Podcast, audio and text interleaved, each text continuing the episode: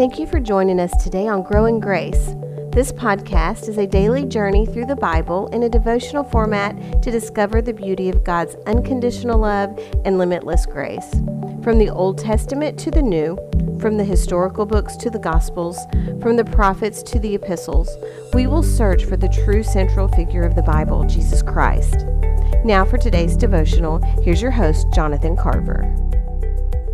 When we think of the prophets in the Old Testament, often we think of people like Elijah that um, that called down fire from heaven, and we think of lightnings and thunders. We think of Daniel in the lion's den, uh, and those those great guys of the heroes of the Old Testament that were just doing great exploits. But we often overlook some of the smaller prophets, not because I mean their books are small but it's not because they're insignificant. Oftentimes, God called them to do some very unique and unusual things.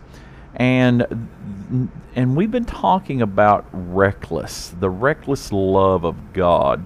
And I'm going to take us to a tiny book in the Old Testament by the name of Hosea.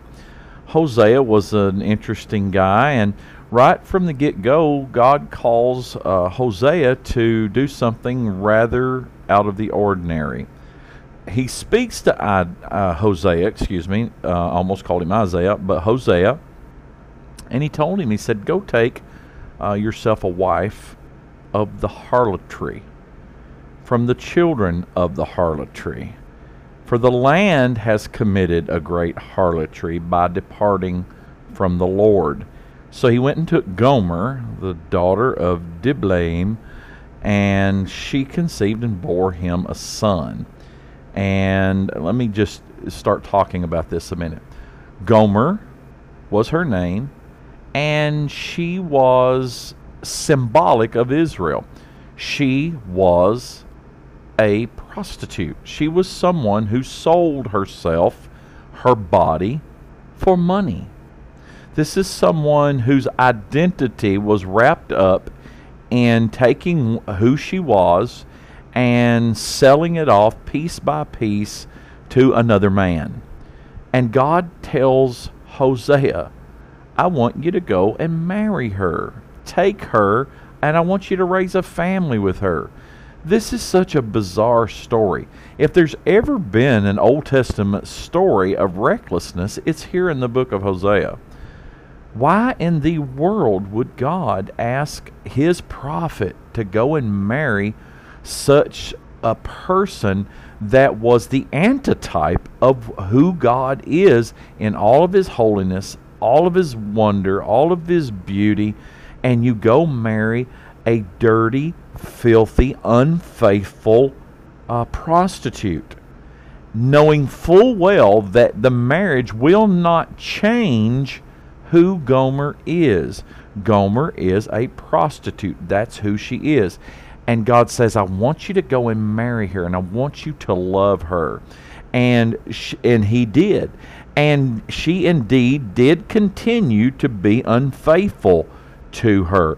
And he wanted Israel to show that, that, that the Heavenly Father in heaven was capable of loving Israel despite all of their sins that they had sinned against him and in despite of all of their wickedness and running away and they and he still received them back again. In fact he he calls them to repentance over in Hosea 6 he said come let us return to the Lord for he has torn but he will heal us. He's stricken, but he will bind us up. And after two days, he will revive us, and on the third day, he will raise us up. This is a picture, really, of, of Christ. And this entire little book is talked about how that God continues to extend his love. You know, it's one thing for us to love those who will love us back, but God loves us in spite of all of our sin uh, despite him knowing full well our capability of losing ourselves into the uh, to the wickedness that possibly can come from time to time. God's love is so complete that He loves us in spite of our uh, walking away from Him. You see, there's a the, the the story ends beautifully in the 11th chapter of Hosea. And he says, When Israel was a child, I loved him. And out of Egypt I called my son as they called them. So they went from them and sacrificed to Baals. They burned incense and they carved images. And I, I taught them to walk, took them by their arms, but they did not know that I healed them. I drew them with gentle cords, with bands of love. I was to I was to them as those who take the yoke from their neck. I stooped and fed them. God loves us so much that even though he knows that people will reject, that people will turn, he loves anyway. There is no greater display of recklessness in that God without con- without regard of consequences he loves he loves us in fact, Paul said it best in Romans. He says, Yet while we were sinners, Christ died for us.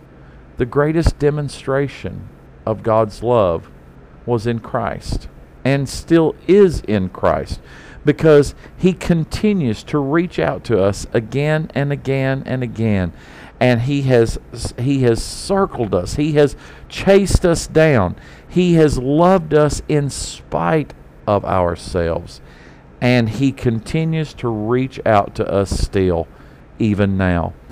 God loves us so much, more than we can ever imagine. He's reckless in it. We're going to continue talking about this over the next few days. I want you to get a hold of the fact how deeply and recklessly you're loved. We'll see you next time on Growing Grace.